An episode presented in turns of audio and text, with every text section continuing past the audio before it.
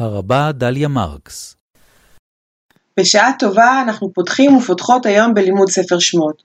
ספר בראשית הוא ספר האבות, משפחות אברהם, יצחק ויעקב, ואילו כאן בספר שמות, כבר בראשיתו אנחנו פוגשים ישות חדשה. ישות חדשה שהיא עם ישראל. והראשון שרואה את ישראל כעם הוא לא אחר מאשר פרעה. ויאמר אל עמו, הנה עם בני ישראל רב ועצום ממנו. מה המשמעות של רב ועצום? מתרבה ומתעצם. הנשים העבריות מתוארות כבלדניות וכפוריות במיוחד. לפי המדרש, כל אחת ואחת ילדה שישה בחרס אחד. וגם אם התיאור הזה אינו מדויק ומוגזם, אנחנו יודעים שדמוגרפיה ושיעורי ילודה גבוהים הם מעוררי חרדה, ולא רק בעולם העתיק. המצרים מנסים לרסן את העם המתרבה הזה, הבה נתחכמה לו פן ירבה, והיה כי תקרנה מלחמה ונוסף גם הוא על שונאינו, ונלחם בנו ועלה מן הארץ. אבל לשווא, למרות העבודה הקשה, למרות ההשפלה, אנחנו קוראים וכאשר יענו אותו, כן ירבה וכן יפרוץ. וכאן פרעה מבין שאם הוא מבקש לרסן את הוולדנות, את ההתרבות של בני ישראל, הוא צריך לטפל כביכול בשאלת הילודה. הוא פונה למילדות העבריות ודורש שימיתו כל בן זכר. רבי משה בן נחמן, הרמב"ן, מסביר את האכזריות המיוחדת והמתוחכמת בפקודתו של פרעה.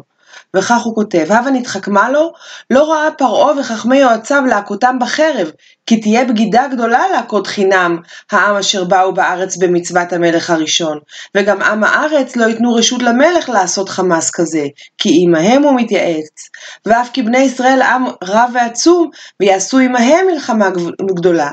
אבל אמר שיעשו דרך חכמה, או דרך חוכמה, שלא ירגישו ישראל כי באיבה יעשו בהם, ולכן הטיל בהם מס, כי דרך הגרים בארץ להעלות מס למלך, כמו שווה בשלמה. ואחרי כן ציווה בסתר למיילדות להרוג את הזכרים על האובניים, ואפילו היולדות עצמם לא ידעו בהם. מי היו המיילדות הללו, אשר שם האחת שפרה ושם השנית פועה? בשאלה הזאת נשתברו כמה וכמה קולמוסים, וכאן נציג כמה, כמה פתרונות שניתנו לה. באגדות היהודים, סדרת הספרים של החוקר החשוב לוי גינצבורג, המעגלת את אגדות חז"ל, נאמר מי היו שתי המילדות הללו שפרה ופועה? שפרה היא יוכבד, אמו של משה, ופועה היא מרים אחותו. ולמה נקראו שפרה ופועה? פועה על שם שהופיע פניה כנגד פרעה, וזקפה חותמה בו, כלומר פתחה עליו פה, ופעתה ואמרה לו, אוי לו לאותו האיש כשיבוא הקדוש ברוך הוא להיפרע ממנו. ונתמלא עליה פרעה חימה להורגה, אלמלא אמה שהייתה משפרת על דברי בתה, שפרה, כן, ומפייסת עליה. אמרה לו, מה אתה משגיח עליה? תינוקת היא ואינה יודעת כלום. ועל שום כך נקראה שפרה. ואף על פי שלא הייתה פועה באותה שעה, אלא בת חמש שנים, הייתה מתלווה עם יוכבת אמה ועושה צרכיה בזיר, בזריזות, כן, הייתה עוזרת לה בעבודת המיילדות. שהייתה שפרה אמה משפרת את התינוק כשהוא יוצא, ופועה נופעת יין בתינוק ושופטת לו מזון. ואף על שום כך נקראו שפרה ופועה. מדרש שמות רבה עומד על כך שלא די בכך שהמיילדות סירבו להעמיד את התינוקות, אלא שהתורה מדגישה כאן שהן נקטו צעדים פעילים למענם, ותחיינה את הילדים. וכך בשמות רבה פרשה א'. למה הוצרך הכתוב לומר ותחיינה את הילדים? יש קילוס בתוך קילוס, יש ברכה מיוחדת או שבח מיוחד למיילדות. לא דיין שלא קיימו את דבריו של פרעה, אלא עוד הוסיפו לעשות עמהם טובות.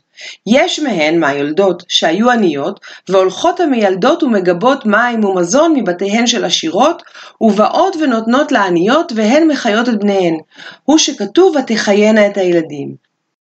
ובהמשך כתוב, עומדות בתפילה ואומרות לפני הקדוש ברוך הוא, אתה יודע שלא קיימנו את דבריו של פרעה, דבריך אנחנו מבקשות לקיים.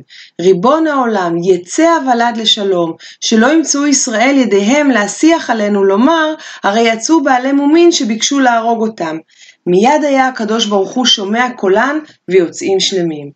אם כן, לפי המדרש הזה, נראה שפועה ושפרה לא היו נשים מישראל.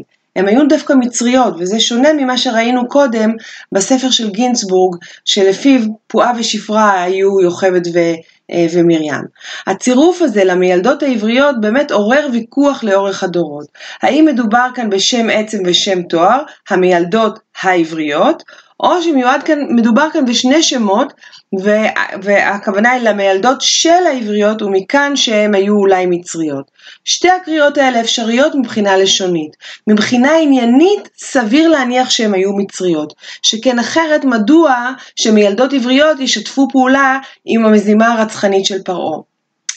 היו גם מבין פרשנינו שסברו שפועה ושפרה היו מצריות שהתגיירו והצטרפו כגרות צדק לעם הנדכא.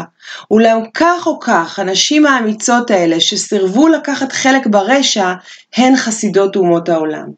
נחמה ליבוביץ' כתבה על כך יש לתת את הדעת על כך שהתורה מראה לנו, בתוך ים של רשע ועריצות, ודווקא בסמוך לפסוק י"ג המראה את מצרים, הממלכה והעם ברישתם, כיצד יכול הפרט לעמוד נגד הרשעות, להתקומם לפקודה, לא לציית לה, לא לגול מעל עצמו את אשמת הרצח באומרו קיבלתי פקודה מאת מלכי, וכמובן מה שמהדהד בדבריה של ליבוביץ' הוא ברור לכל השומעים על, על אותם אלה שאמרו קיבלנו פקודה ורק רק מילאנו פקודות של אחרים. ואין צדיקות או רשעות תוצאה של השתייכות לאומית או גזעית, אומרת ליבוביץ'. וכשם שיצאו רות ונעמה ממואב ומעמון, כך היו שתי צדקניות אלה ממצרים. גם בפרק הבא נפגוש נשים אמיצות, נשים חיות, שאינן נכנעות למזימת המוות שיוצאת מלפני המלכות.